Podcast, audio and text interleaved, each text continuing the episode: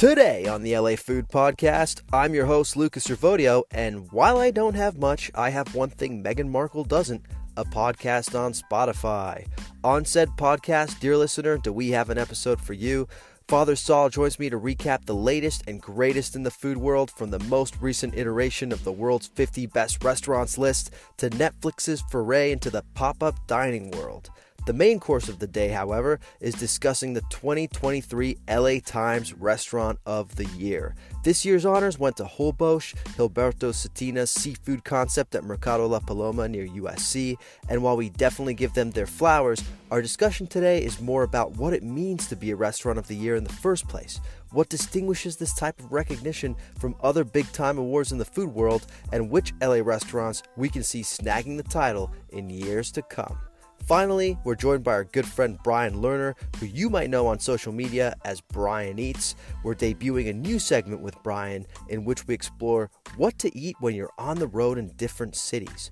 Brian recently left our city of angels for San Jose, and he walks us through the eats you absolutely must check out next time you're up there on a business trip, family visit, or your annual pilgrimage to the alma mater of Joey Chestnut. That's right, dear listener, the greatest eater of all time went to San Jose State. Imagine that. Without further ado, let's chow down.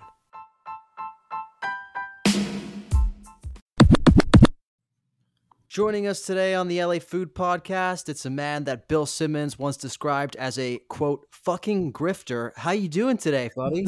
Father Sal me and Meghan Markle, baby, were the grifters of the world in Bill Simmons' eyes. You know, he, he got in some trouble across the pond for this. People are mad. Wait, they are? I, have yeah. basically seen people just taking his side on this. I think generally, yes. Oh, in America, 100% yes. In England, I heard there's a little bit of a little bit of a anti Bill Simmons sentiment, but he has enemies. It's no big deal. He's got enemies. He sure does. Kind of like you, including me. For the record. Your number one enemy right now is actually uh, me because I owe you a dinner to celebrate uh, your Top Chef, your fantasy Top Chef win, and the people have voted. Do you want to know what they voted on? That should oh, be your yeah. prize. Let's hear. Let's hear this. It's actually a visit to the LA Times 2023 Restaurant of the Year, Holbox, which we will get oh. into in just a minute. But that's where I'm taking yeah. you, man. Fuck yeah, I like it. This is good. When I sent, I texted you earlier that I like the idea of going to the LA Times Restaurant of the Year each year because it's tradition, you know, rather than like picking and choosing each year like a random restaurant or Top Chef alum. We can stick to this as like the key concept for the prize, and then we have have true tradition and know know what's going on year over year. The only issue with that, and we're going to get into this in just a minute, is that the LA Times does not seem very consistent with the month in which they drop the LA Times Restaurant of the Year. So it may not always coincide so cleanly with the Top Chef finale. Do you think that matters? That probably doesn't matter. Yeah, it doesn't matter. Well, think about it. I'm not coming down to LA next until August anyway. So it, it would be like, uh, you know, the timing would really matter on when we see each other, not when the awards announced. And also, Top Chef doesn't always land on a consistent month or whatever. So we can work out how the details actually follow through, but I don't think it matters that much. You're not supposed to tell the listeners how infrequently you're coming to LA, okay? That's a good point. so uh, listeners, please forget you heard that. Okay, he's he's uh, he's in LA all the time and is super qualified to be the co-host of the LA Food Podcast. Right, Look at Griffith Park right outside my window. Fancy that. Love being in Los Feliz all the time. Well, look, today's actually a perfect episode to have you on because a lot of the stuff that we're going to carry actually or cover actually has to do with things outside of Los Angeles. I didn't realize that when we started this podcast, 90% of our content was going to be about awards, but it it, hap- it just so happens that there are a lot of awards in the food world and a few big ones dropped this week. First and foremost, we saw the world's 50 best list dropped. I think it dropped like a few days ago now. Interestingly, did you know that this is actually a list of 100 restaurants, not 50? I actually did know that. It's a strange branding choice. I don't know why. I don't know why they do that, but uh, yeah, I've, I've like clicked through the 50 best list in the past and been like 65, number 65. Weird, uh, but yeah, that's that's their thing, I guess. Yeah. So counting not the strong suit, but uh, it's actually hundred restaurants. And another interesting tidbit that I picked up this time is that I didn't realize that for a few years now, they've had a rule that number one restaurants can't win twice. So actually, this is probably a list of 100 out of the like 107 best restaurants in the world. Right. What are your thoughts on that? The fact that number one restaurants can't win twice? I, I think, well, I, I both kind of like it, but I think they're missing something where they need to have like a Hall of Fame or an easily accessible like way to see past winners. Because I'm on the site right now, it's not super clear like the past winners, which means that you kind of like lose history on on some of the from of the prior folks, El Bulli, the French Laundry, Fat Duck, Noma. Like those are still like as you said among the very best restaurants in the world. If you completely kind of eliminate them from the list moving forward, which I think is cool. It forces diversity, it forces new champions, and and continuing to like find new deserving winners at the top. And this is not a science anyway, right? So I, I, like that there's a forcing mechanism for that, but I also think they should have relatively accessible, like like the the the hall of winners or something or the list of prior winners so you could be like okay yeah these are like consistently great restaurants i'm not like forgetting about noma even though it doesn't exist anymore right i think noma closed but yeah noma uh, closed yeah yeah but whatever it is I, I think there's i think that's a slight mistake they have here yeah, I mean, you could be forgiven for looking at this list and just thinking like the French Laundry fell off in a big way, you know? Right.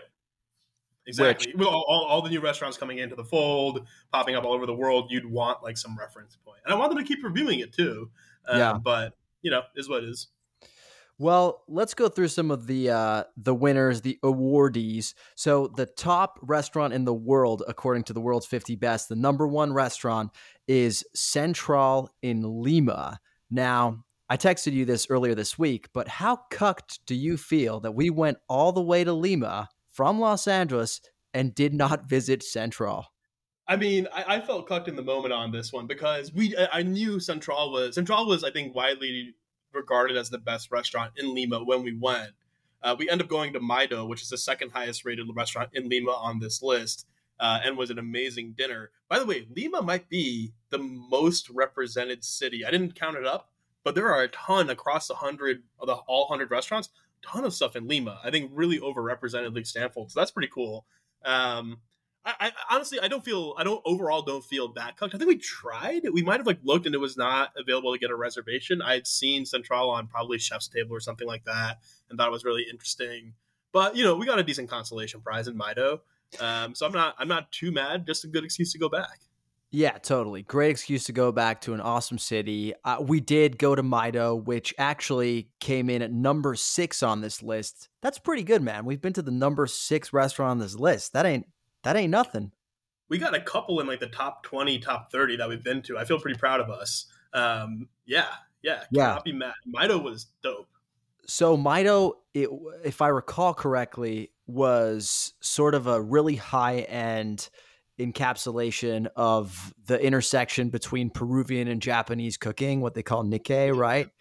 Yeah. And I remember two things about that meal. I remember first that there was like rope in the decor of the restaurant, like rope coming huh. down from the oh, ceiling. Right. Yeah. Yeah. Yeah. Yeah. You remember that? Yeah. That's like yeah, one that thing cool. that's like that. that. Yeah, that's always stuck stuck with me. So like you know, in the event that you uh, immediately regretted spending that much money on a meal, you could hang yourself. You could hang yeah. yourself if you wanted. Secondly, I remember that uh, the only dish I remember is a fish that they brought to our table that I think they called devilfish. And we had already ordered at this point, and they bring this massive, ugly catfish looking sucker to the table. And it's raw. It's like, you know, uncooked. And they ask us, do we want it? Because it was one of those things like, you know, when a steakhouse, like trolleys, all it's like raw steak cuts, and you're like, oh, I want the T bone. And then they go cook the T bone for you. That's what it was like. And it was a special for that evening fresh caught devilfish. It was like a or like a scorpion fish. It was disgusting, like a Gross. flabby, wet, gray mess. But we're like, fuck it, if they're gonna cook this fresh, we might as well eat it. And then our buddy Dietrich looks up and he goes, like really real concern, like in his voice, how do we eat that? Which was a fair question. A fair question, not when you are not assuming that they're gonna actually cook the fish for you. He just thought this like slobby mess was gonna be put on the table in front of us. So fair concern, good question, and boy, did they cook it beautifully in the end. So no concern. Yeah, it was one of those questions that was so dumb in the moment that Yeah. it was just, but also so earnest that I actually, we all paused and we're like, wait, is he serious? Does he mean this? Because if so, like we're gonna have to have a serious conversation here. Um, yeah, good old, good old Dietrich. Shout out Dietrich. Good old days. Um, I remember briefly almost responding to him like with a fork, like just confused as what he was asking. I, I, I like thought he was confused about the actual eating process after it was cooked, and I was like, I think it's pretty straightforward. But he was like more concerned about the am I have to force feed myself disgusting raw. hey, maybe he thought it was like sashimi. We did have like other crudos in the uh Look, we, in the were- we were in a dish. new country. man. Yeah, that's true. A lot of crudo, a lot of uh, a lot of ceviche in Peru. Yeah, yeah. Yeah. yeah, He's like, they're just taking the crudo to a whole new level. They're just giving you the whole ass fish. The only time I'd seen fear in Dietrich's eyes.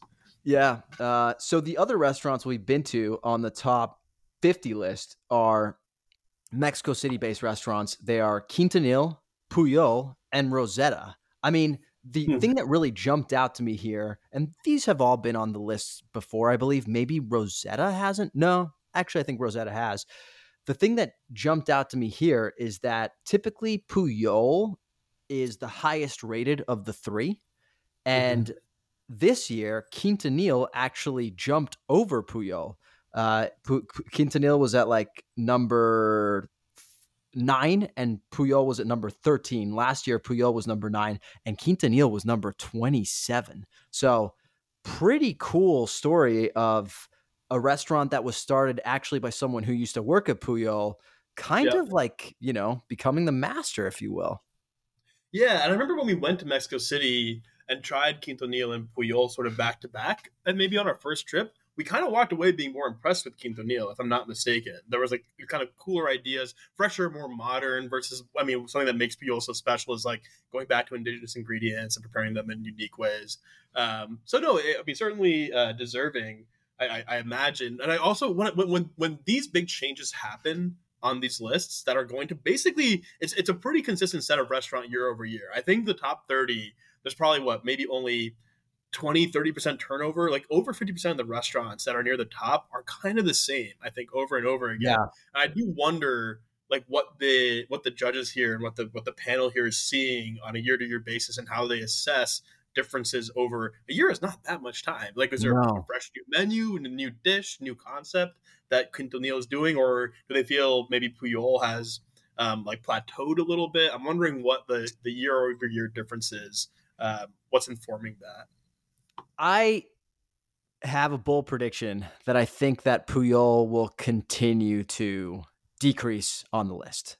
I, uh, you know, we went back in 2016 or 2017, and I went back last year, and I do think that the meal doesn't quite hit the same, uh, at least Right, not for me. I think that in terms of some of their most like iconic dishes like the mole or their like baby corn and the ant mayonnaise and whatnot it's starting to feel less and less unique in Yeah. that like i just think that there are lots of other restaurants that have sort of taken the inspiration from what enrique olvera has done there and have just continued to innovate and innovate and do more and more interesting things. And I think that may be one of the driving factors behind Quintonil actually going up and above Pujol is that I didn't get a chance to go back to Quintonil last year. But even when we went back in 2017, there was this sense there of like excitement and innovation and like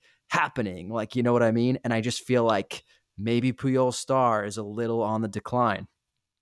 It's possible. I, I I think that makes sense, and I think there are two other potential factors here. One, Enrique Olvera, since we went, has now expanded his restaurant empire internationally into the U.S. Right, so his Yeah. time is a bit split f- from Pujol and other projects, and I kind of wonder if the the fame of Pujol and its feature on Netflix and and the rising star of Enrique actually works against it in terms of innovating because the menu is like almost exactly the same as what we saw, really close, Yeah. right? Like, and I wonder it's partly because diners want to see the hits. Diners saw the moles on Netflix, saw the baby corn on Netflix, and they want to keep like that's what they want to go eat, and they'd be disappointed if they didn't have it. So it's almost as if Pujol is like his old standby, like it's like his greatest hits album a little bit, but then his real, I mean, his next act, uh, Olvera, will be in his other projects, maybe where he might have more room to to tinker and innovate. Although those restaurants, while having some recognition of the LA landscape, I don't think have really expanded beyond that.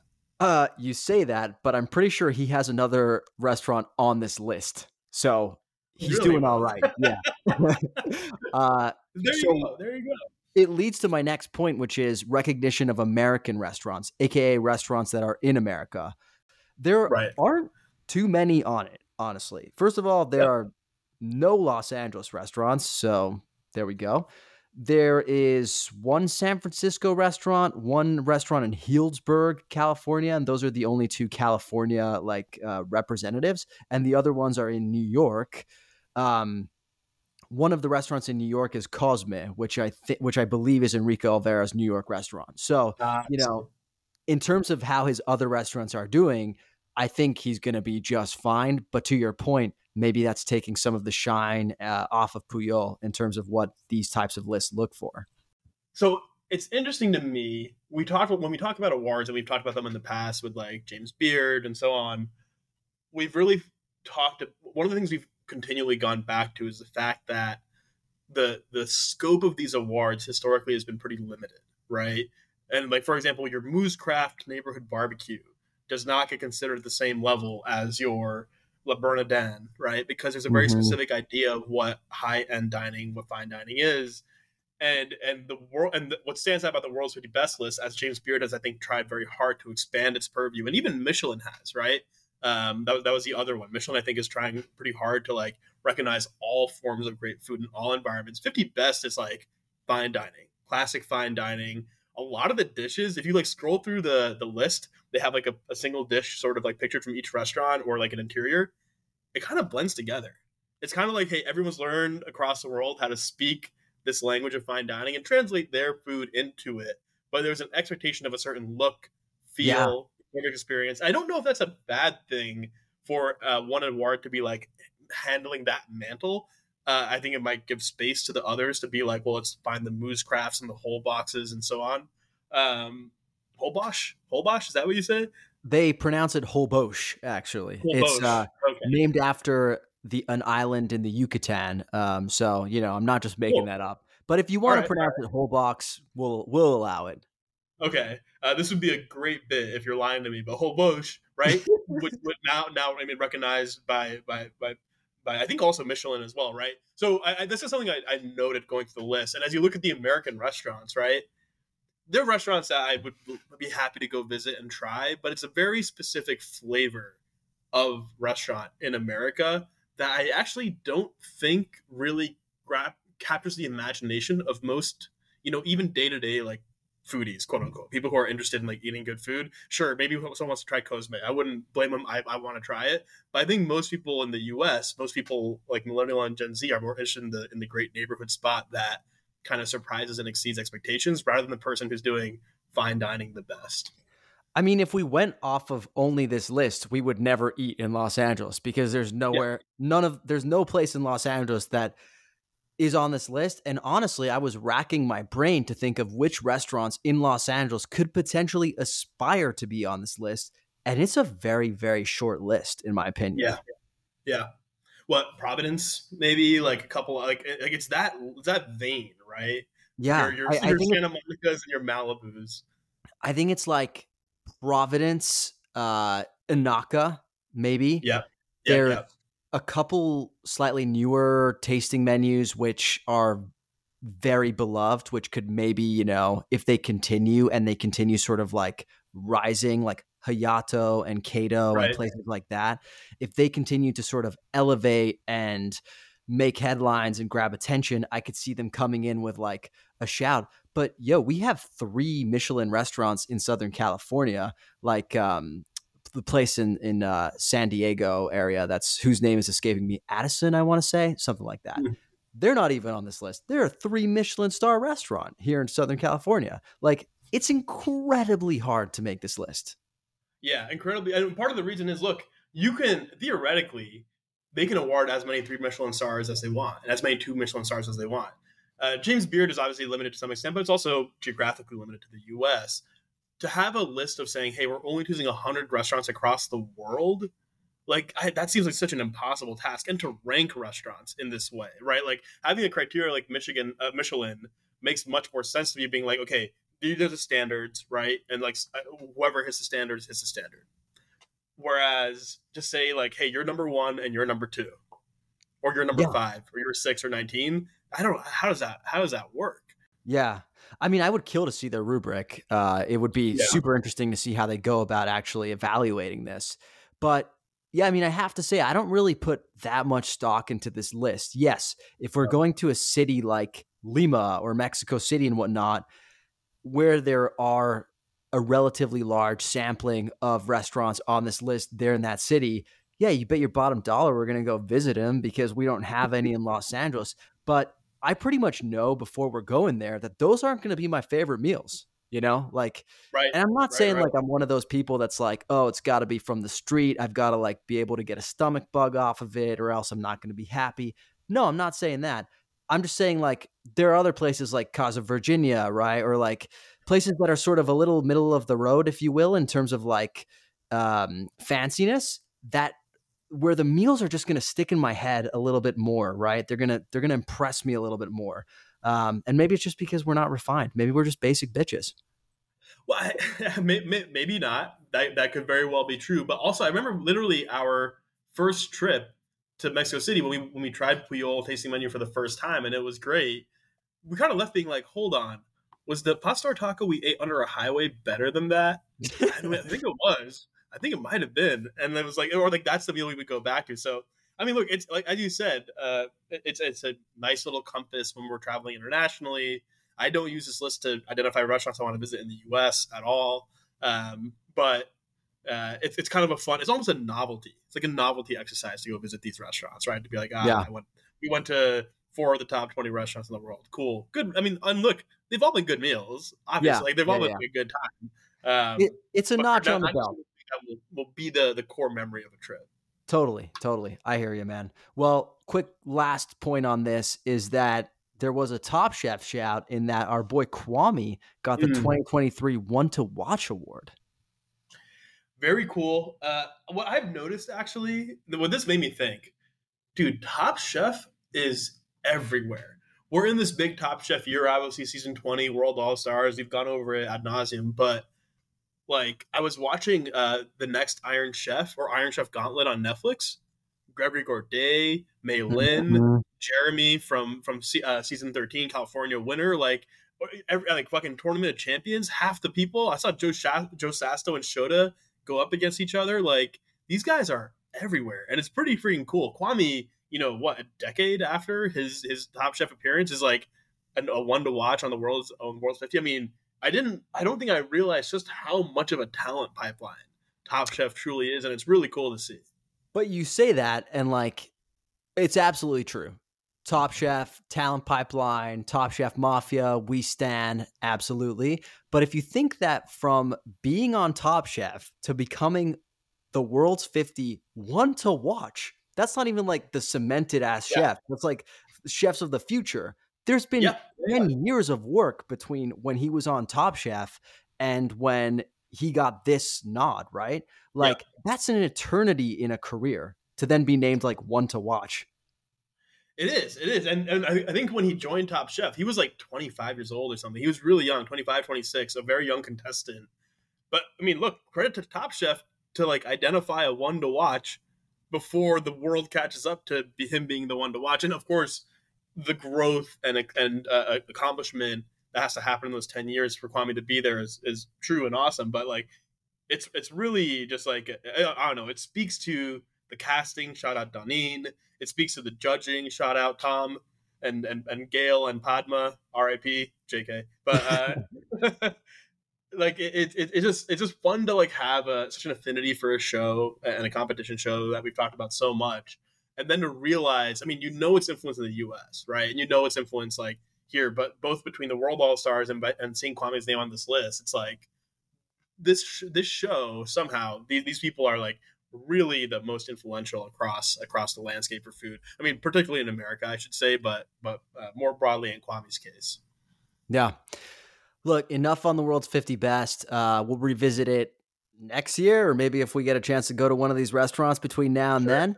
But I wanted to quickly pivot to an even stupider rating, which is the fact that the infatuation this week visited a restaurant we love. It's Diego Argoti's Poltergeist, and they gave it a 6.9. Mm-hmm. I don't think, I mean, if you're looking at school grades, that's what, a D plus, right? Yep. Yep. I love the infatuation. Shout out Brant, but are they on crack? Yeah, or should they be on crack to better assess Diego's food based on what we know of his story? Um, now, look, what bothered me about this one, something I want to do, which I didn't get a chance to do, is to go and look at like other 6.9 or so like low seven rated restaurants that the infatuation has in LA because as Bram noted, it's tough to get up there, right? It, it like they, they they are like pretty picky with who they reward. But what bothered me a little bit was they they fairly pointed out, like for example, that one of the desserts they had didn't work, this Pop Rocks dessert, and like that the crazy mixtures, like in that case, didn't land. But something that Brant said that stood out to me, and shout out Brant, we love Brant. He was like, what we want to assess is how well is a restaurant doing at what it purports to do, right? And Poltergeist is a pop up concept from one that was famous, not. like mixed. Or is it not? Is it? Is it? Wait, what? Yeah, he uh, Diego actually got upset that you called it a pop up on the last podcast. So uh, apologies, Diego. It's you not. A- you told me it was a pop up when we went. I am I am fully advocating blame for this, Diego. I'm so sorry, man. I was giving false information. not not a pop up. It's a uh, it's a real it's a concept. It's the new food concept that lives inside uh, Button Mash. So got it. it's like yeah. Falling Starry Night and the other stuff. Okay, got it, got it. I'm uh, look at us like, look, look, we're passionately defending it. Have no idea what it is. no, uh, but but but back okay, back to the point. So Poltergeist is, is in a barcade, like wacky, like weird Michael Jackson games and Pop Shot, trying all sorts of crazy combinations that capture like the landscape and have like lineages from like Bestia to Bavel, some of the best restaurants in LA, with Diego's mind like coming up with the combinations. And sure, not all of them will work, but isn't it doing exactly what it promises in some way? Right. And so yeah. I, I, I would imagine if I was in the if I was in the infatuations room, uh, writer's room, whatever it is, I'd be bumping this up like closer to an eight plus, right? As we said, our ideal restaurant for an LA experience. Uh, that is exactly what stood out to me too. It's that point about how much did they understand and achieve the assignment. And mm-hmm. when it right. comes to achieving the assignment, you just laid out the case perfectly. It deserves way more than a 6.9. You can take issue with certain dishes, pop rocks yeah. and dessert may not work. I'll grant you that. We didn't actually have that one, so we can't really speak to it. But if you're looking at the other dishes, and again, conceptually for the space and what it's trying to do, I think it's one of the best restaurants in Los Angeles right now. So, you know, look, we can uh, disagree without being disagreeable, but fuck you, infatuation. No, I'm just kidding. um, I'm just kidding. Right, I, I think I think by the way, Poltergeist is going to come back around this conversation. You'll see you'll see exactly what we're talking about, or what I'm what I'm thinking of uh, when when we when we speak to a uh, speak to some LA awards later in this podcast. I think we might be on the same page here. But before we move on to part two, I wanted to quickly bring up that Netflix is pivoting during the writer strike. Uh, you know, it's like showbiz. No, not for us anymore. Uh, they're moving to a notoriously safe business, which is the restaurant business. They're opening a pop up called Netflix Bites. It's on Fairfax near the Grove. Um, it's I think it's opening up on June 30th. And what it is, it's it's a special menu made by their culinary all stars Dominique Crenn from Chef's Table, Nadia Hussain from Nadia Bakes, and Kim from Chef's Table Pizza, blah, blah, blah, blah, blah. I think this is really cool, but I wanted to pitch you on something. I came up with some other concepts that I think would make this idea even better. Are you ready for it? Let's hear this. So, Netflix has a treasure trove of intellectual property. Why not you know, right now they're doing the obvious thing, which is taking the chefs, right, from their cooking shows and doing meals that are created by them. What if instead you just took the intellectual property and used that as an inspiration for an experiential dinner? Okay. First pitch Orange is the New Black dinner, which consists of recreations of very accurate recreations of prison food. I, am sure it would sell. I mean, this whole concept is going to sell. I want to hear all the ideas you have for different IP, but but I think I would not be surprised in the least if they go if they go that direction. Look, I'm not eating the Orange is New Black prison food. I didn't watch the show. Didn't seem all that interesting to me. No, no disrespect, and uh, don't eat prison food. But I know you'd be I know you'd be in there with bells on. So hey, I'd be lined up asking for my shit on a shingle and asking for seconds. Second idea uh, Love is Blind Dinner, a blind tasting of foods. Come on, that's an easy one. That's an easy one. I, I agree. Um, yeah, yeah, why not? Blind tasting. You you wouldn't, but you don't have any particular cuisine in mind. That doesn't quite work. I mean, what you could like. This last season was in Seattle. You could do some like oysters and I don't know, fish and chips, whatever we eat here. no, I think maybe it would be like the gimmick could be like uh the diners have to like blindly choose which dish wins and that's like you know mm. yeah, that's yeah, like yeah. the soulmate of the evening or something like that right so uh, look we're we're we're a fountain of creative ideas here so i'm sure we can figure out some way to make this related uh a bridgerton themed royal feast consisting only of aphrodisiacs uh, yeah, makes a lot of sense. What are the aphrodisiac foods aside from oysters? What like just what is a, there? Just a shit ton of oysters, bro. Just like bunch of oysters. Yeah. Oysters and chocolate sounds pretty gross, but uh, hey, I, am sure people are down. Some sad yeah. people at, at Netflix. By the way, shout out to Netflix for seeing how easy it is to commit wage theft in the restaurant industry and being like, "We want in." We want. Let's do this. Yeah, we can. We, we can't cheat our writers. Let's find some new, yeah. fun new staff to steal from. Yeah, there's no uh, waiters union yet, so uh, they can't strike. Okay, my final idea, which is my favorite idea, it's a beef themed dinner prepared by two chefs yes. who freaking hate each other. This is the one. This is the one and, I'm going to. I so love that. I did some research for famous chef feuds. We should do a whole episode on epic chef feuds. Oh, you won't yeah. be surprised. You probably won't be surprised to learn that Gordon Ramsay is at the center of quite a few of them. Um, but my favorite one was Tyler Florence and Andrew Zimmern. Do you know who they are? Uh, I know Andrew Zimmern. Who's Tyler Florence? So Andrew Zimmern is the bizarre foods guy. Tyler yep. Florence was like a he was like a really like sexy celebrity chef in the 90s or early 2000s and uh, you know, he's kind of just like he was one of those like hot guys cooking on the Food Network, right? So Got it their beef stems from an appearance they made on a Ryan Seacrest show a while ago. And Andrew Zimmern really took issue with like how Tyler Florence like behaved on set. And he posted a blog on the subject. And after reading the blog, Tyler Florence like hit back at him, calling Zimmern the guy who eats dried camel cock for a living. okay.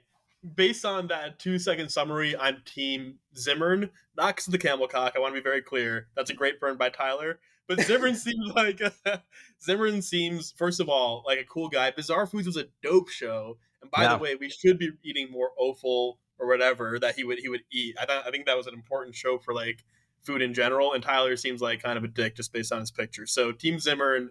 Uh, although shout out to Tyler for a pretty good fucking comeback. I'm with you. Okay, Netflix, if you're listening, we're here. As we've said before, we can be bought. So our DMs are open. Hey, we're going to take a quick break. When we're back, we're talking about the LA Times Restaurant of the Year. Last week, the LA Times announced its Restaurant of the Year for 2023. It gave the award to Holbox, a uh, Yucatecan seafood concept that operates at Mercado La Paloma down near USC. Sal, when you think of Restaurant of the Year, what comes to mind? Uh, you know what? Jonathan Gold comes to mind. I, hmm. I was hmm. trying to figure out what, what what what really what really it was, and that's the first association just from his list and just like from being excited to open up his list see what's number one which i know wasn't like necessarily a i don't know if it was like awarded restaurant of the year necessarily but uh, that's the very first thing that comes to mind is is who's the top of the top in los angeles specifically uh, because that's when i first became familiar with a with the idea of a food award and when you think of who should win a restaurant of the year mm-hmm. like what what criteria would you be looking for? You know, ironic. Well, so one of them is that the restaurant is fresh to that year, right? And that can be kind of like wavy, right? Because you can have like a new restaurant of the year, but a restaurant of the year I think should be relatively fresh, right? It should not be more than like ten years old or like even five years old. I'd say it needs to be like relatively new to the landscape and maybe had a few years to like grow and it's like figure itself out a little bit. So I want it to be relatively new. It should be innovative. It should say have a new perspective. Should say something new about the, the landscape it's in. Like if there was like a Providence, like Providence Two, like restaurant, right? It's a great restaurant. It could be like top ten in LA, but I wouldn't give it a restaurant of the year. I'd want something that's that's like really speaking to some new ideas about city, maybe a new young chef. Um, something yeah something surprising and that maybe is like reshaping the landscape a little bit okay so i was asking myself this exact same question and was coming up with a lot of these same thoughts that you had so i did a little mm-hmm. research and i tried to find out is there anywhere where they list what this award actually means right hmm. so there is actually an article back from 2017 which i think was when this award was initially awarded um, Jonathan Gold gave it to Local. Do you remember Local? It was Roy Choi's like fast food yeah. concept that, that opened in Watts, which was meant yep. to like, you know, give jobs to people in the community and spark revitalization. There are things that Jonathan Gold listed in that article that were his considerations for what this award means. So he said, and I'm quoting here, right? There are many factors to consider in choosing the Los Angeles Times restaurant of the year. An ideal candidate has delicious food, that's a given, but also a sense of purpose, a place within its community, and the ability to drive the conversation forward, not just in Los Angeles, but around the world. Its chefs should honor diversity, but not at the expense of focus, health, but not at the expense of flavor, and sustainability, but not at the expense of complexity. It should feel like LA. That's that's a pretty like definitive rubric, right? He breaks it down into basically five categories sense of purpose, place within community, ability to drive the conversation forward in LA and beyond, and honoring diversity, health, and sustainability. And finally, it should feel like LA, which is probably the most amorphous one. But if you eat in LA and you love LA food, you kind of have a feeling for what that means. So that sounds kind of like what you listed out too, right? I think so. He got more specific with it, especially with the with the criteria to uh, specific to LA, right? I will also say the place that I the only place where I might be like this isn't criteria for me is honoring health and sustainability. It's those are nice to haves.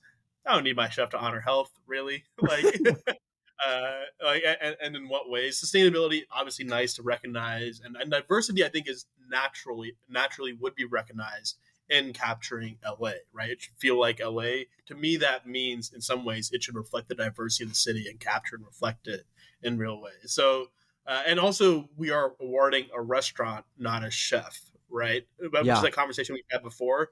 Um, so that might be the only thing I'm like, I, I maybe it's it's more like what the overall restaurant represents, which should capture those things, which may capture those things. Um, but the rest of it, in terms of like sense of purpose and and, and a perspective, really is what I hear there uh, place within community, right? Saying something new about the landscape and, and you know, feeling like LA and, you know, being innovative and driving the, the, the food scene forward and, and i.e. being new and fresh, not something like 10 to 20 years old. Yeah, I think there are some overlaps with, with it, the way we're, with the way me and Jay Gold think, which is, you know, classic us. Yeah, know? it's a given. It's a given. Uh, going by that criteria and all these factors, I think that the case that Bill Addison made in his review of Holbox and his sort of like reasoning for why he gave this award to Holbox, you know, it's it's very persuasive. You know, the things that he said about why they should be getting this award this year. So they their mission is to showcase Yucatecan seafood. That's how they opened, but really it's evolved into a restaurant that showcases the diversity of all of the ways that Mexico does seafood and that it and and that really is reflected in Los Angeles. Like when we think of mariscos and like seafood preparations in Los Angeles, it's really this sort of like uh, cauldron, like melting pot of all of these different styles around Mexico. There's like Sinaloan ceviches, Baja fish tacos, you know, Yucatecan preparations. So in that sense, it really does, to use Bill's words, convey something essential about the pluralism of Los Angeles. Secondly, he talks about it being delicious. He talks about their signature dishes, blah, blah, blah. And um, finally, he also talks about the sort of like interesting place in the community that it filled, especially during the pandemic, doing these sort of like outdoor lunches that brought people mm-hmm. together and whatnot, and really sort of like becoming this place that said something about Los Angeles. And also the fact that it's at this Mercado La Paloma, which is a very like community driven food hall. It's not even like a sit down restaurant. It's really a stand, you know, at this at this food mm-hmm. hall. That's very Los Angeles and that's very purpose, right? Yeah. In that sense, I think that that's a really like compelling case for why it should win restaurant of the year. The one thing is it did open in 2017. That's like eight years ago, my six years ago. Do you think that six that's years ago? Good math, buddy. that's why I'm doing this podcast and not a billionaire. But what do you think about that? Is six years too old to qualify for this for this award? I, I mean, again, not. I, I, don't know what the perfect year amount is, but not necessarily, especially with COVID in between. I'll say right mm. because with COVID in between, it's almost like maybe a four year old or five year old restaurant. Um, and of course, during COVID, as you mentioned, they like transformed in a way that was very interesting. No, I, I think restaurants require a couple years to find themselves to, to become meaningful in a community and, and like really find their footing. Um, I think, for example, if you look back to last year's restaurant uh, year award winner, Anajak, if I'm not mistaken, right? Yeah. Um, like that, that was a restaurant that was 20 years old and then re like transformed itself in, in over the course of uh, maybe that that year or, or over maybe a year slightly plus um, but and then captured all these same ideas. So I don't I don't know what the perfect year is for the restaurant. Uh, to me, it's kind of like going back to that world's 50 best guide of like not rewarding the same winner over and over. It's it's I kind of more more that idea where it's like this. I, I think a restaurant of the year should be. Uh, a recognition of a restaurant that's like coming into its own. Like maybe it had like as whole Holbox has you know, it has Michelin recognition and James James Beard recognition. I don't know. LA Times the Year rec- rec- recognition now, but like is not like an old standby like Meryl Streep winning her twentieth Oscar or whatever. Yeah, I think to me it should be somewhat somewhat fresh, and it's that's kind of like a you know it when you see it like um, criteria. And they had James Beard Award recognition this year as well. The chef Gilberto Cetina was actually nominated for Best Chef California alongside mm-hmm. Justin Pichetrungsi of Anajak. He just didn't win, but he was nominated. So they did get shine yeah. there. So look, I think we're on the same page here. Holbox we get it. It's a great concept, and I'm excited to take you there. I will say it it ranked pretty high on my taco countdown, my taco crawl of Los Angeles last year. Um, I think I ranked them third best taqueria in Los Angeles that I had out of out of a hundred. So you know, it's not quite restaurant of the year level, but definitely quite high. Now, it's you know, I think that if they have anything framed on the wall, it's probably the fact that they got the bronze medal on my countdown.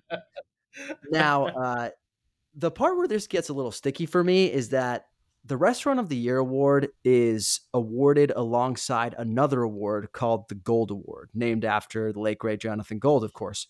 And last year, Meals by Genet, the uh, very popular and excellent Ethiopian restaurant, won, and this year Park's Barbecue won. Now, when they're describing the award, this is how they describe it, and I, I got this from an article in which Jonathan Gold's widow actually quoted Jonathan Gold about what this award should mean. And it, to use Jonathan Gold's words again, he says it's an award of honoring culinary excellence and expanding the notion of what Southern California cooking might be. The award mm-hmm. celebrates intelligence and innovation, brilliance and sensitivity to aesthetics, culture, and the environment. After reading that, I was like, what the hell is the difference between these two awards? They sound so similar.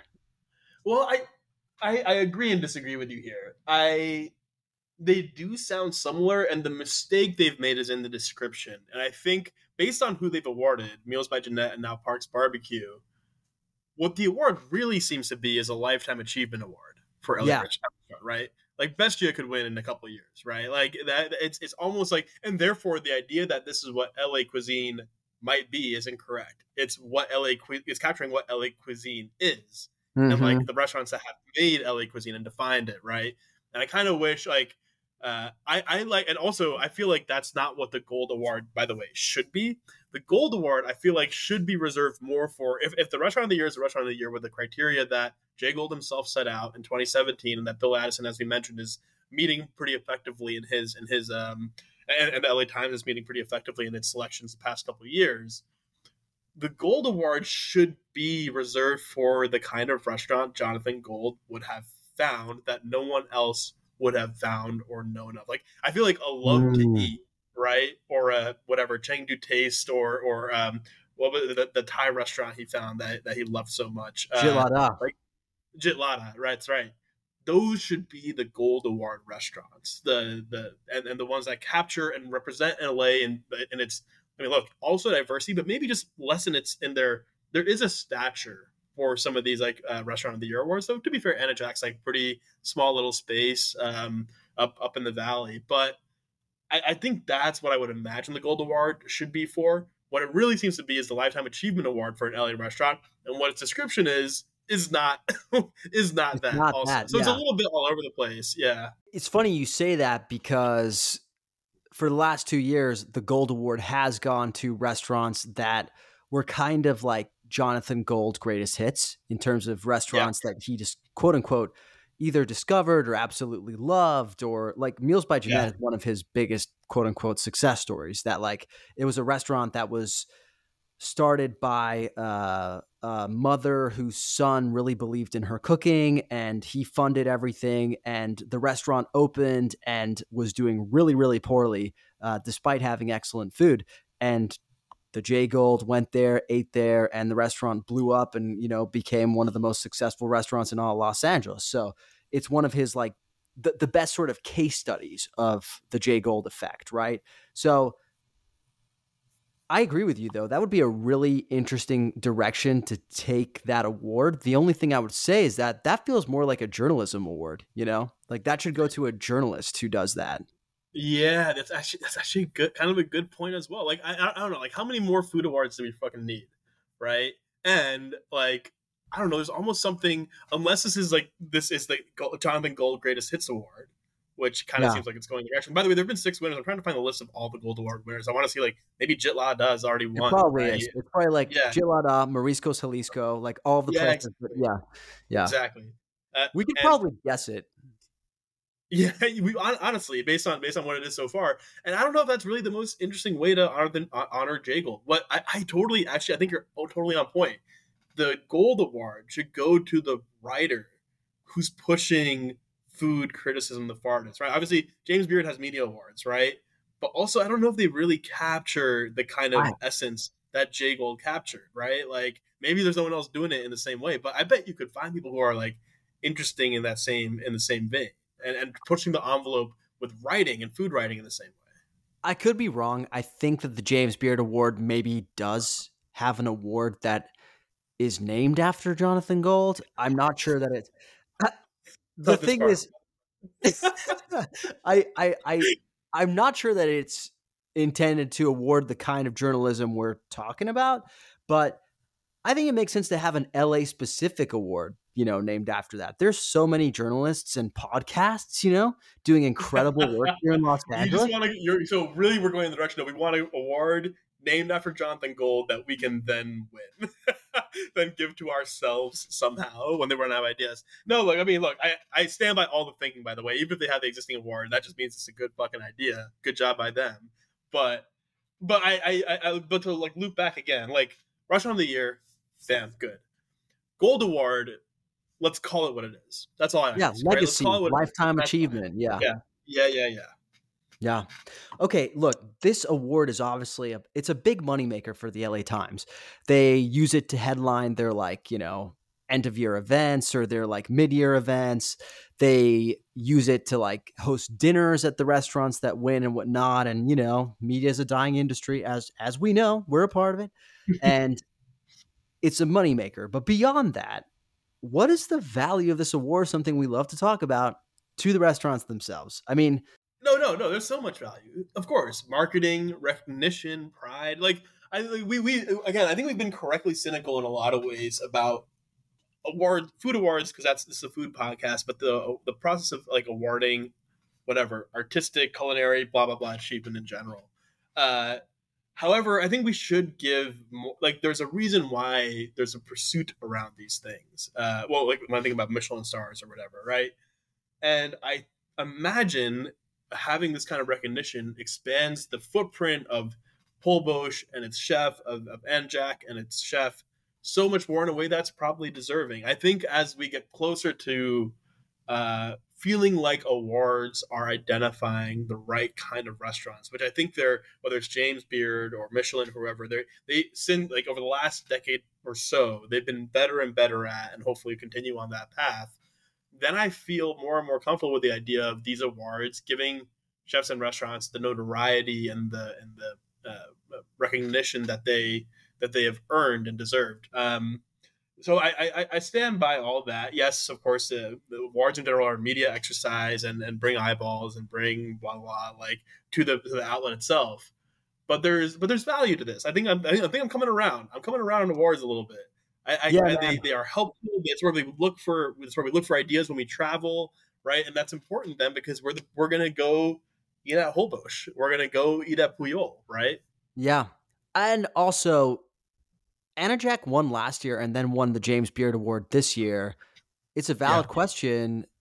Does Jack win the James Beard Award if it doesn't get the LA Times Restaurant of the Year award first? You know, are these yeah, I would, do these awards yeah. kind of work like stepping stones and it's sort of like, you know, the quote unquote corporate ladder of a restaurant's trajectory to success. so I do think that there's value. I think this one has a lot of sentimental value too. I think something about being mm-hmm. recognized by the publication of Jonathan Gold, especially if you get the Gold Award, but also if you get the Restaurant of the Year Award, it's just like there's something deeper here. You know, it's like it's not just a Michelin recognition, it's not just a Zagat survey or whatever you're mm. doing something that matters here. You know, the, the past winners like local and whatnot, even though local wasn't ultimately successful, what it did and what it attempted to do, you know, it it mattered. So look, looking at that criteria with this in mind, who else do you think we could be looking at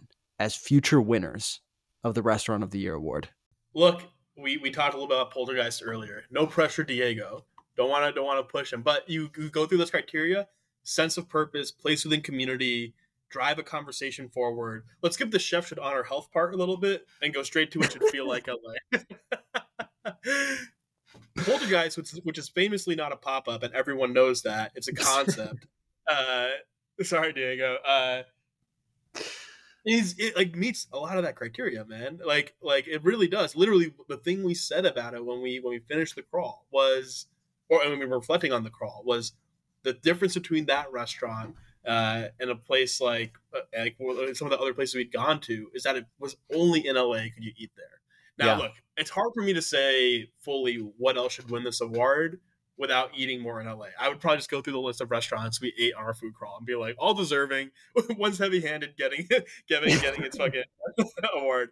Um, but but but of them, like to me, Poltergeist is uh, the kind of idea the kind of restaurant, the kind of food that could be deserving, um, you know, down the line.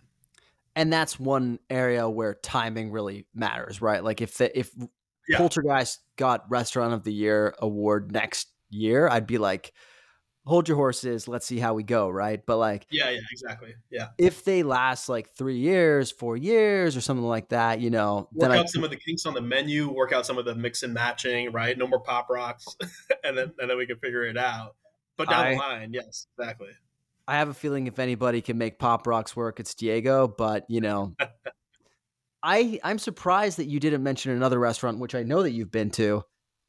I think that Moo's Craft could be a restaurant that Ooh. gets this very soon.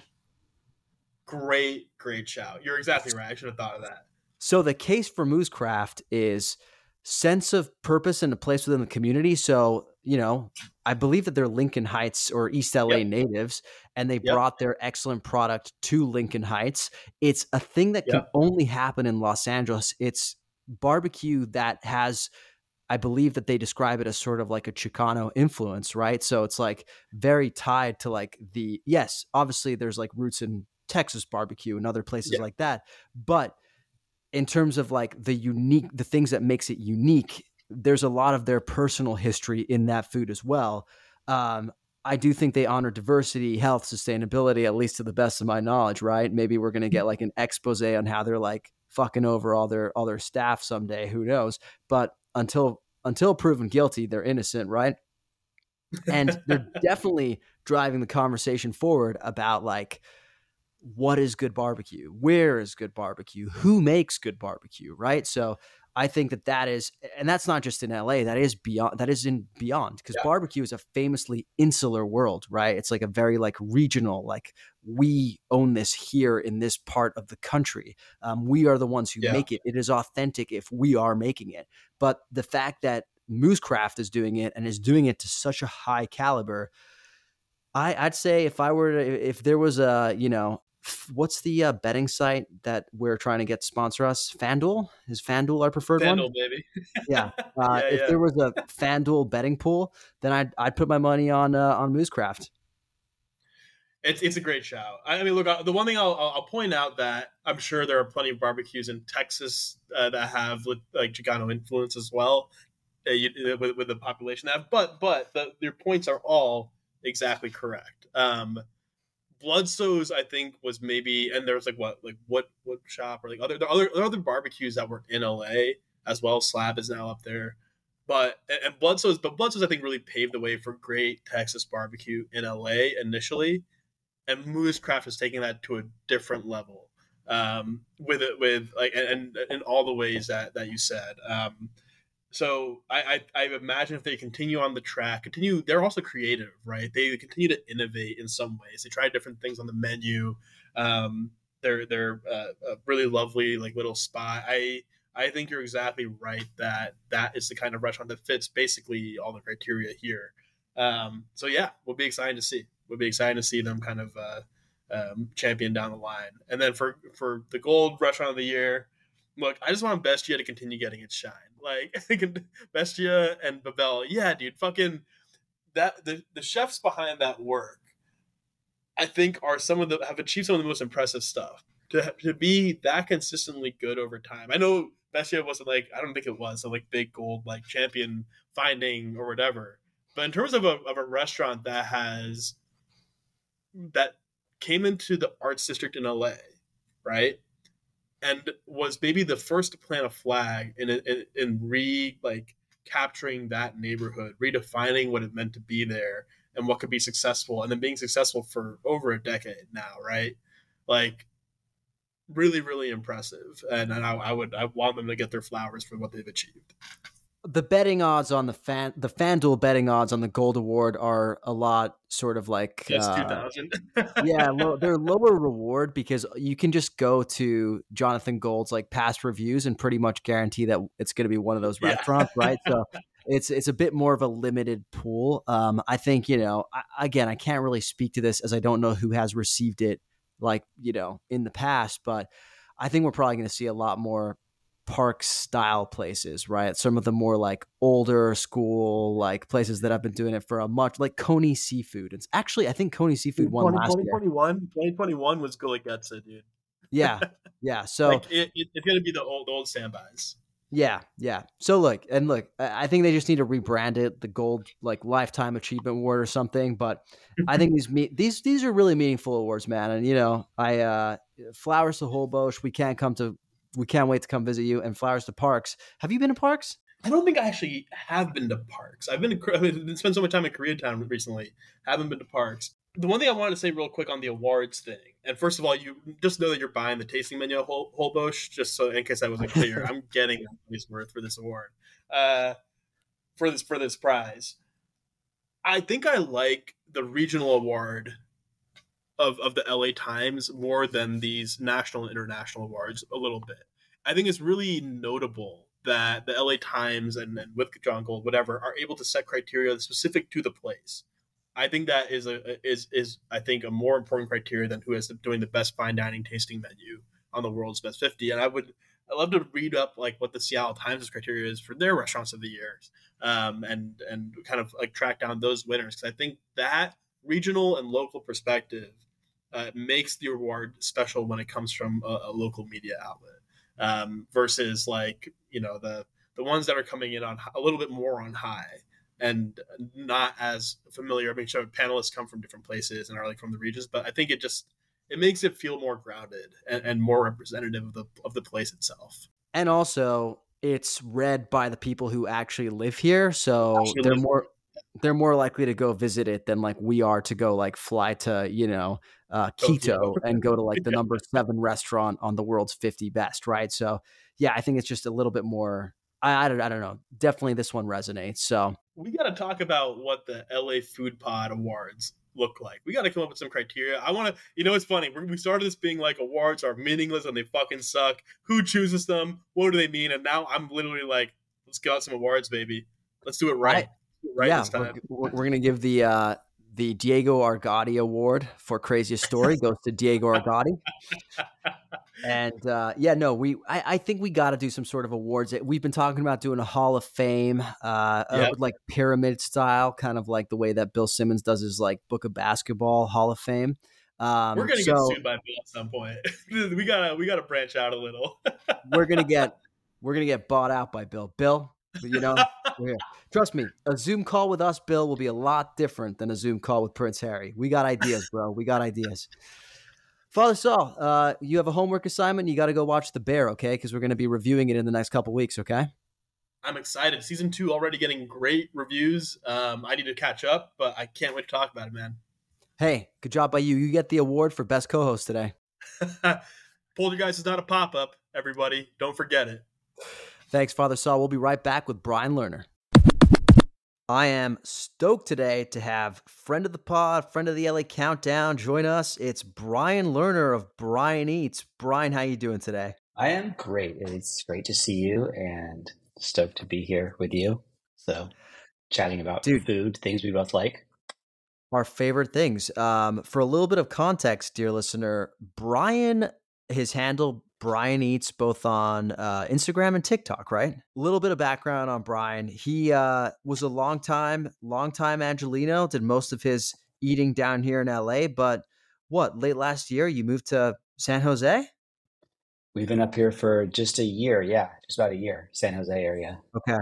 The reason we're having Brian on today is LA is great, but sometimes Angelinos leave LA. Sometimes, you know, they go on trips, they go visit family. And so we think it's really important to, you know, give our listeners a bit of a, uh, a handle on what else is happening around this golden state of ours. Um, but before we dive into what's hot in San Jose, Brian, I got to ask, do you miss LA? I miss LA a ton. I miss the food a lot. Um, just the culture, right? Like, I don't know if you if you live in LA and you get to be a part of it. There's just so many cool little pockets and just amazing things happening. Not that that doesn't happen elsewhere, but uh, I lived there for most of my life, and uh, you know, just I've I've also lived other places, and I kept coming back. So we'll see what happens in the future. But it's also nice for a change, and uh, you know, LA also involves a lot of chaos. So sometimes, if you want some peace, it's it's okay to be somewhere else too.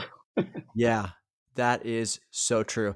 Uh, but you stay repping LA. Uh, listener, you can't see this, but he is rocking the Danny Boy's uh, famous original LA hat, the one with like the pizza instead of the A. Um, so you're still you're still doing your job of spreading the good LA word. Yeah, you know, I get made fun of wearing my Dodgers hats. Uh, lifelong Dodgers fan, by the way. Uh, you know, out, up here in the Bay Area, uh, they don't take too kindly to that. But you know, you still got to rep your town. People wear you know SF stuff in LA, and we don't really give them a hard time. So no, but we ways. do give them a bit of side eye. At least I do. uh, what do you miss? Uh, to, to to start off with an emotional question, what do you miss most about the food here in LA? Oh man, I mean, I could put it in a single word, and it's the tacos. Um, ah, for sure.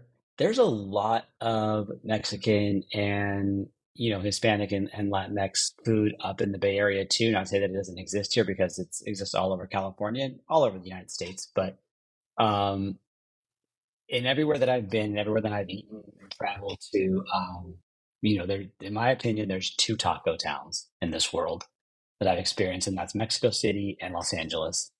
Um, oh yeah, and I haven't been everywhere, right? There's definitely more places to go, but um, it's just part of the LA culture, the tacos. And of course, I've got other favorite spots. I lived on in the Sawtelle neighborhood, and I really loved Sawtelle. And there's other just you know like even amazing areas like the Arts District, um, you know Chinatown. Like there's so many little pockets of like good food um, all over the city, and I only touched on a few of them. So if I didn't mention yours, like don't hate, I've eaten at all of them. But um, yeah, I just miss the tacos the most, and just being able to like readily get good tacos anywhere. Yeah, that's the key, right? I'm sure there are good taco spots in San Jose and surrounding areas, but the just sheer availability of them down here. I mean, I remember I used to I did the, the you know taco crawl in 2022 where I ate at 100 different taquerias in 365 days. And I remember thinking at the time, this is going to be a pretty east side, you know, East LA, South LA centric crawl. And then Brian comes along and is like, nah, there's a spot over here on in West LA you got to check out. It's called Brothers Cousins. And you know what? Probably top 20 tacos I had last year. I'm glad to hear that it was one of your favorites. That was a super fun uh, way for us to meet um, and enjoy some tacos together. And yeah, like it, it's really all over like LA there. I mean, East Side definitely is heavy on the tacos. Don't get me wrong. Like that's where you'll find the best of the best. But um, yeah, Brothers Cousins, great. Uh, you know, uh, there's a place called Sonoratown just down the street that, you know, oh, yeah. more like upscale tacos and they're really solid. Um, there's other places, you know, in the West Side, in the South Bay and um, in the valley, right? Like it's just, I think there's because there's so much competition. It's like so embedded in the culture that like even like just you could drive by any taco truck or any like street taco place and be like, this is probably going to be good. Yeah, you know? or at least passable, um, right? Yeah. And and by the way, brother's cousin, I just saw um, they've been like a little under the radar, even though there's always a line. They've been there for like seven or eight years, I think. There's always a line on the street and I just saw they made a top 20 list of like the infatuation or something. I was like, oh, they, they finally got repped on, on a best of list. So Yo, shout out I, to them. I'm not going to say it, but I think uh, you deserve some credit for that, my man. I, you know, I'm always a supporter. Try, try to get on the ground level, right? So you can say that you were there yes. day one. Hundred um, percent. Okay, so you miss tacos. You're sort of famous for your adoration of fried chicken and hot chicken, stemming back to your, you know, time living in Nashville, if I'm not wrong about that. Um, Good memory. What is the hot chicken you miss the most from Los Angeles? And have you found any good ones up there? Well, I mean, the best hot chicken in Los Angeles and possibly maybe anywhere is and Ray's. And again, Whoa. talk about being there from talk about being there from day one, right? I I did used to live in Nashville in the early 2000s, and that's where obviously Nashville hot chicken is from. At the time, I think there was two or three spots that served it in the early 2000s. Um, Prince's, the original Bolton's, and um, you know some of the old school spots. And and I just liked hot chicken. And when I left Nashville, it was never to be heard from again. It's a place that does food that didn't exist outside Nashville. And I give Johnny Ray's down in the Howlin' crew credit because he brought it to LA, and that's what really got it kind of spreading out to other places. Everyone just started copying and Ray's. Um, yeah, and they've continued to they've continued to innovate opening the second location, right? And it's just as good as it was on day one, but like they took all their original chefs to Nashville, made them study it, right? Like, and they paid wow. homage to it while putting their own spin. So I, I have massive respect for Howlin'. And to answer your second part of your question, uh, I have not found great hot chicken up here yet. Yet, keyword being yet. It's it's only a matter of time before Dave's opens there, right? Oh, there is Dave's here. They do have Dave's. I went to Dave's up here. I, I I hope Dave does not listen to this or Dave's crew. Um, I've I, have i have gotten into many of verbal arguments about why Dave's hot chicken should be called Dave's spicy tenders um, because I don't believe it tastes like Nashville hot chicken. It's not that it's bad; it's good. They just have chicken tenders and sliders, and it's like sauce, and it, it's just a different thing, right? It's not like to me, it's not Nashville yeah. hot chicken. It doesn't taste like I'm in Nashville. Um, doesn't mean it doesn't taste good. Um, but I've gotten to many arguments with people about how Dave's is not great and they should go to like Howlin' or, or like, you know, um, you know, Hotville or Main Chick or one of these places that I think, you know, does it way better. And, uh, but I did go to Dave's up here and I was humbled a little bit, like, you know what, like in a world where I don't have access to Howlin' Ray's or Nashville, like Dave's does taste pretty good. But I will still contend that it's not really Nashville. And they call it Dave's Hot Chicken, not Nashville Hot Chicken. So I'll yeah. give them that. I was absolutely flabbergasted to learn that I think there are a hundred Dave's Hot Chickens uh, out there to this day. Didn't and that didn't someone famous like get in on like I'm so out of it, like pop culture. I'm really bad at pop culture, but somebody famous like got in and started like investing and franchising it. I think. Yeah, I think you're right about that. And by next year, I think they're going to have like 500. So, I mean, wow. Yeah, they're they're doing something that people like clearly. But yeah, to your point, I I it doesn't it just doesn't hit the same probably because it's it's yeah, it's just a different recipe, right? Um you you yeah. go there expecting hot chicken and it's yeah, to your point just like kind of spicy fried chicken. And and I will um okay, it's Drake. I had to look it up. It's Drake and Samuel L. Jackson are investors in Dave's Hot Chicken. So there you go. That's huge. Yeah, so you got some big players there, and you know I'm I'm sure you know they're, they're smart business people. They got a lot more money than me, so who am I to talk? But uh, yeah. you know, I think this is an unpopular opinion, hot take, maybe. Like, I don't think like a hot like hot chicken doesn't need like what they call like the comeback sauce or whatever you know sauce. Like you know, I mean, chicken sandwich people love sauce on it, but like I just want to taste like the great chicken, and so that's for me like the slider dripping with sauce and coleslaw like isn't my flavor. I just want some really good like hot chicken on a bone. Dude, you are a purist because I, you know, I went to Howlin' Ray's. I think it was like January, so it's been a couple months now. But I had their chicken sando, and I absolutely loved the pairing of slaw and comeback sauce because obviously it it lets you get it a little bit hotter, at least for me, because it that the creaminess of those ingredients tempers the sort of spice, right? Um, and I just like the flavor of it. But you're clearly like you clearly approach hot chicken like it's sashimi or something. yeah, you, you, know, you're not wrong, and I think that's a funny comparison. Um, but you know, I mean, the sando there is great; like it's legendary. Yeah. If you want a chicken sandwich, like you know, so some people just prefer a sandwich, and that's that's great. I hope they enjoy it. I don't want anyone to like not enjoy something. Yeah, yeah. Well, enough about LA. Let's get into San Jose. Okay. So I want to okay. hear what are some of your favorite bites that you've had up there? Things that if I'm an Angelino, I'm going up to San Jose to visit my aunt or just to, for a business trip and I'm there for 24 to 48 hours. What are the places that Brian Eats says you should definitely go check the spot out? I did find one amazing taco truck that really, that really like got me. And I was like, this place is awesome. I've been there a few times and it's consistently good. Um, and so, you know, I think if you're doing the California trip, like you might as well try some some tacos, right? Oh yeah. Um, and so this place is called Pre-Hispanic Mexican Cuisine. Whenever I tell people about it, they're like, "Okay, what's it called?" I'm like, "No, it's really called Pre-Hispanic Mexican Cuisine." And it and it, and it is a truck. Um, and he focused on on flavors from like the Yucatan. Um, mm and uh, flavors that you know existed in Mexico um, when cooking um, before Hispanic, you know, from people from Spain arrived. So lots mm-hmm. of like achiote and um, like a salsa negra and things like that. And um, yeah, it's really good. So you gotta check that out. Um, and I just saw that you recently, uh, on your quest for all the hundred sandwiches, went to Philippe's. Yeah. Um, did you go to Cole's too? I, I, I can't remember.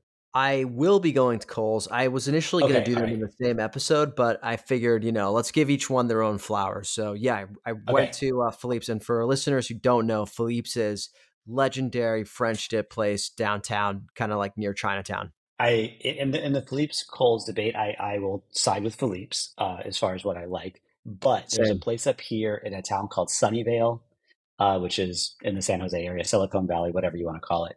Uh, Adamson Adamson's French dip. It's a little pricier than Philippe's or Cole's, uh, but it is like premium. Like you can get it with um, like you know top sirloin or prime rib, and the the mm. beef is all smoked in house, so it's got a much smokier flavor.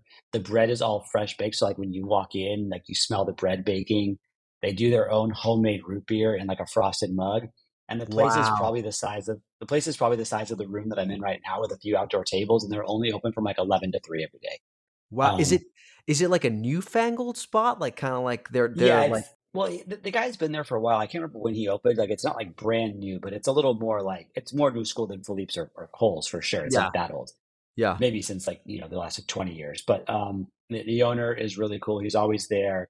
If you start chatting with him, he'll tell you like the prime rib is most popular because it says prime rib, but the top sirloin is actually the like more flavorful cut. You should get that. Like he'll he'll guide you on what to order. They have That's other cool. things too. They have great fries. Um, and yeah, it's a little bit pricey, but like it puts those two LA legends like to shame as far as flavor wow. and French dip. And it's That's... the most like plain, simple thing. It's like meat and bread, you know, and you can get like horseradish if you want, but like I love when something is really simple and doesn't need a lot of like condiments or things to make it good.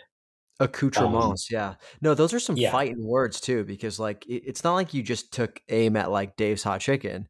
You took aim at like two LA institutions here and said, and I like those two places. I'm not talking trash on them. This place just is like another level of good, you know. That's good, man. Um, well, now that now that yeah. I know, that's that's going to the top of my list for next time I'm in San Jose or Sunnyvale area. One other place, well, there's two other places that I think these are all like such like casual spots too. I haven't really found like a great like sit down restaurant, but there's a place called Slice of Slice of Homage Pizza. That's H O M A G E. Um, Slice of Homage uh, is the best pizza I've had up here. They started off doing like Detroit and Sicilian styles, like that, you know, pan pizza. Mm-hmm. And uh, I will say it can hang with the best of them. And I, I'm, you know, for all you New York people, I know you think LA can't do pizza. LA can do pizza. When you say hang with the best of them, who are we talking about the best of them in LA? I want to hear Brian's take on pizza. For like a like a pan pie, like I think Apollonia's, you know, is just killer for that for that pan pizza. Um, oh yeah, that's my favorite. Like one, and then I do love Danny Boy's. I'm wearing the Danny Boy's like in that New York style. Um, and there used to be this amazing place called Slice Chuck, um, which has been closed since I don't know, like 2019 or something. But um, Slice Chuck, if you check this out, he I know he follows me on Instagram. I know occasionally he gets on there.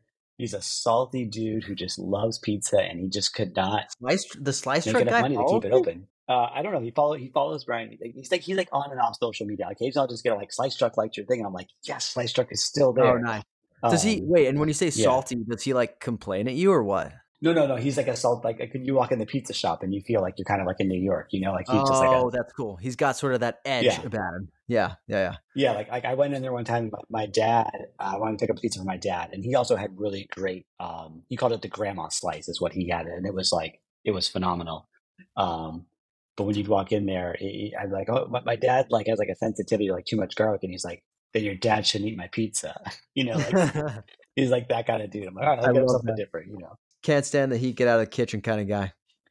Yeah, yeah, but I, I mean, his shop's not there anymore, but it was amazing pizza, and I feel like I'm leaving an LA place out that has great pan pizza, and I'm I'm spacing, and I can't. I feel really bad.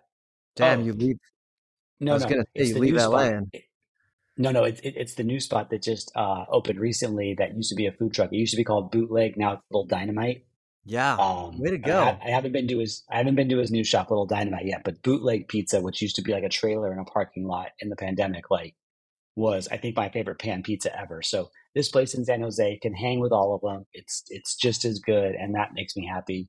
And they just recently started selling their New York slices or their New York pies as well, and um, I got that, and it was also really good. So there is a good pizza spot up here. You gotta have a dessert spot, right?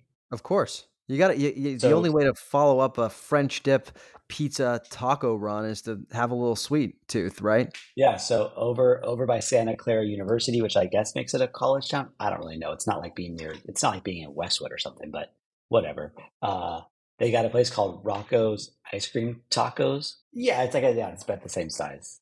Yeah, it was basically okay. they just put they basically just make a waffle cone into a curve and dip it in chocolate. Like yeah, yeah, it yeah. seems like the stupidest thing, but it's so good. Oh, it's, I mean, it's a it is funny when like someone just takes ingredients everybody knows and just repackages them in a new way to consume it that just like transcends. You know what I mean? Yeah, because you know, like if you do like a waffle cone and you dip it right, like the toppings are always just on top of the ice cream. So yeah. like you eat the toppings and like the chocolate dipping first, but it's on a taco, like you get the whole, you know. Yeah, it's it's actually genius. It's also it, like, yeah, and it's also like they put like in like some nitro freeze or something, so it's like it gets really, I don't know the way they do it, it's it's, it's cool. And you get places to drink up there. You know, I'm not much of a drinker, to be honest. Um, so that's, I haven't really gone out exploring. Yeah, no, that's totally fine. I just imagined that, like, um, the like Silicon Valley bros need place need watering holes. You know that that that would have been my guess. Yeah, I mean it's definitely a wine a wine thing up here. Like everyone has to have like a fancy wine list. So that makes sense. Well, you're close to you're relatively close to wine country, and there's a lot of people that have a lot of money to blow. Yeah, I you know I guess so. I'm not one, I'm not one of them, but um, but yeah, wine is everywhere. and, yeah, you can go up to Napa, and you know like I mean, it's also like what's interesting about this area is like it's it's really spread out, right? So like the Silicon. Valley area, it's like but but you can drive everywhere in like 15 or 20 minutes. But if you want to go to San Francisco or Oakland, it's like 45 or 50 minutes. And sometimes it just seems so far. Like, yeah, oh my God, I have to drive all the way to Oakland if I want to eat this food. I want to go all the way to San Francisco if I want to eat this food, which I which I do fairly often, to be honest. But the thing that's like wild is like in LA, you'd be like, oh, it's an hour, whatever. We'll just go there, and it's only six miles away. Hundred percent. Here, I'm it's an hour away. I'm easily driving an hour tonight for dinner. You know, like that's just the way it goes, you know, like rush hour. I think you I drove an hour to get tacos with me on the west side. You were like, oh I, God, you're on the west side. I have to drive an hour. 100%. I think I drove like an hour 15 just to get tacos with you. And it was like, whatever, you know, throw on a podcast, throw yeah. on some music, you're there. That's that's just LA for you. But yeah, I think there's a lot and here of. Here it's just like drive an hour, but it's, and it's, but it's actually 50 miles away. So it's like, it just yes. feels so much farther. It does. Yeah, I don't know. There is just something that screams inconvenience about that. I don't know what it is, but uh, yeah, I, I, I probably wouldn't do that. But I also think that's the reason why I think San Jose and these these like you know Silicon Valley towns actually are getting a lot of good restaurants is because you know they've attracted so many people there because of the companies that are there, and folks don't want to do that commute anymore to go all the way to San Francisco just to get good food. So they need stuff readily available. Yeah, there is also a massive um like amount of um Asian food in this mm, area. Yeah. And when I say Asian food, like South Asian, East Asian, like, you know, all of it. Um and some of it is a little intimidating because it's kind of like going to like SGV. Um yeah. where like if I sometimes I walk into spaces, I'm like the only white person there and sometimes like people are very like welcoming and they like want to help you and sometimes they're much like they're very much like they won't like help you order. So like what do i order at this like chinese noodle house where i can't read anything yeah. on the menu you know? So like um, yeah. I'm definitely looking for some some friends who might be able to come you know go with me and help me order because um you know definitely love all the asian cuisines. I haven't had great soup dumplings yet although i've been to a couple soup dumpling places um it's funny because everyone up here is like loving Din Tai Fung, and I'm like, come on. There's yeah, definitely, we've we've, there's definitely better. Let's just go find it. Yeah, we've been there, yeah. done that. Absolutely. I don't think people realize that like San Jose is one of the largest cities in California. It's like top five, right? Yeah, and I think it's like in the top ten in the country, like city wise. Like it's it's bigger than cities that you like know and think of all the time. Yeah, like bigger um, than way bigger than San Francisco um, but bigger population wise, yeah, yeah, population way, by, well, also and size, I guess, probably square footage, right? Yeah, um, but like way bigger than I think, like you know, other places that would have an eater, like Austin or something like that. You know, um, I think yeah. San Jose is up there. Yeah, I mean, like, okay, so San Jose population is like 1.8 million for the for the San Jose like metro area, which would be Silicon Valley. Um, so I mean, 1.8 million seems pretty big. That's big. I mean, that's like yeah, that's a that's a major city. So I feel like there it's needs like as big as the valley. As big LA. as the valley, yeah. Talk about a place that doesn't get enough love in the media as well, though. So, what is your what is the first thing you're go, you're gonna go get when you come back to LA? Is it tacos? I've been back a few times, and yeah, I was I was back a few weeks, uh, actually like two weeks ago, just doing some some family stuff, and um, I hit up I hit up two spots. Um, I wanted to take my parents somewhere fun, and they live in the valley, and so I took them to the new food hall in Topanga. Oh, nice! Um, I hear that's excellent. Topanga, T- Topanga Social, yeah, it was pretty good, right? They have like some local places. Um, we got burgers from Amboy, which has like a, you know, Amboy. They only do the Amboy Smash Burger, which I wish they had like the bigger Amboy Burger. I like that, but um, they've got some places like that. They got they have a Wanderlust Creamery in there, and um, you know some some other uh, like LA staples. But that that was a lot of fun um, just to go, and my parents were like blown away by, wow, this is so cool. Uh, my dad's mind was blown that I could pay with my Apple Watch on the iPad that you order on.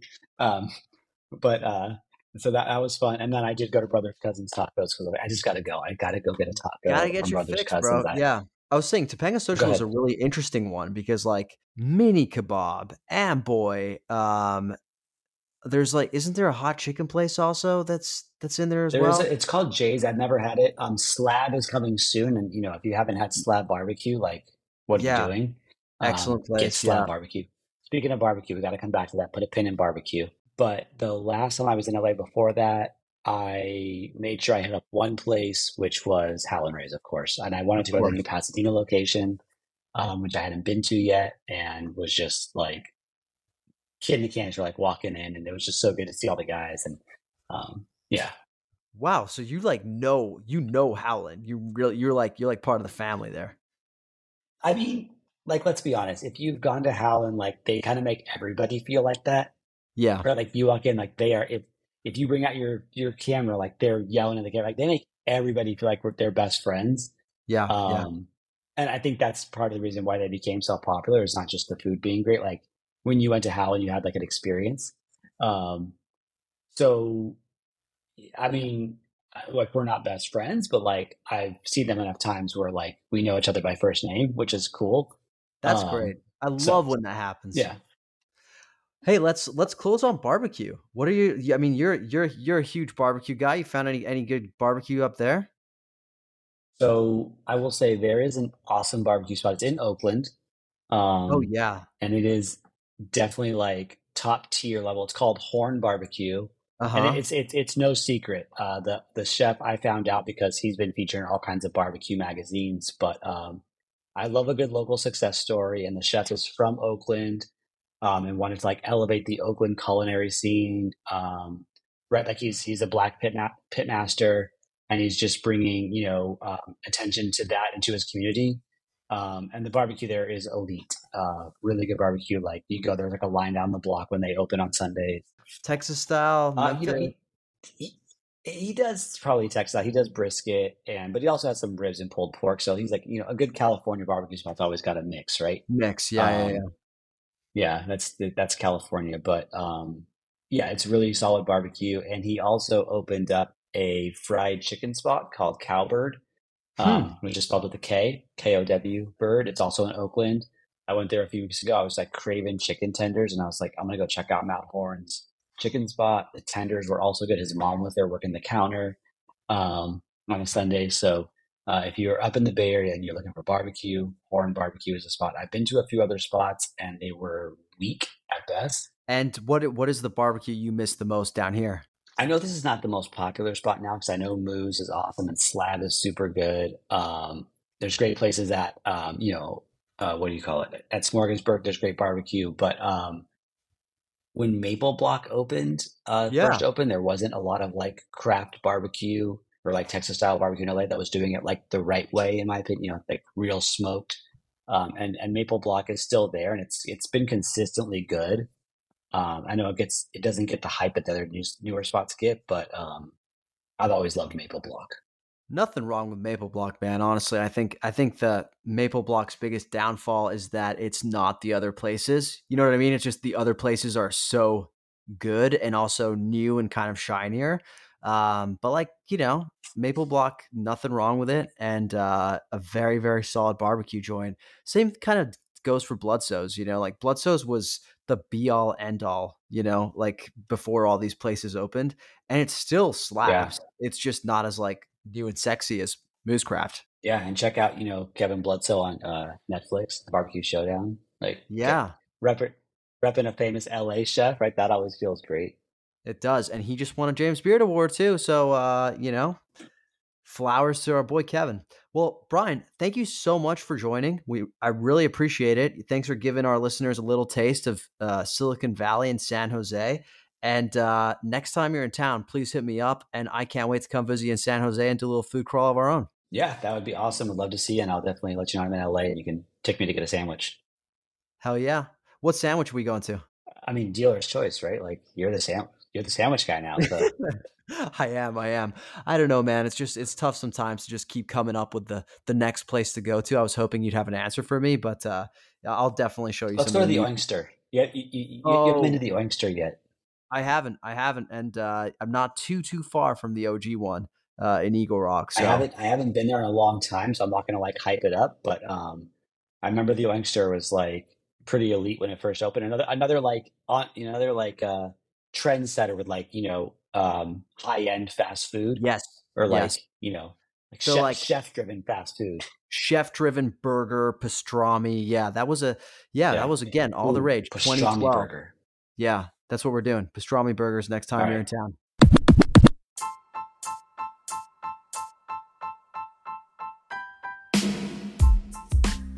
Thanks for listening to another episode of the LA Food Podcast. Thanks to Father Sal as always. Thanks to our guest Brian Lerner. If you like what you heard today, dear listener, please go to wherever you listen to podcasts, leave us a rating, a star, uh, subscribe, maybe just write a review if you should be so inclined. We'll be back next week, and if you're looking for me in the meantime, you can find me on TikTok and on Instagram at the LA Countdown. That's T H E L A C O U N T D O W N. You could also find us on Instagram at LA Food Pod. That's L A F O O D P O D.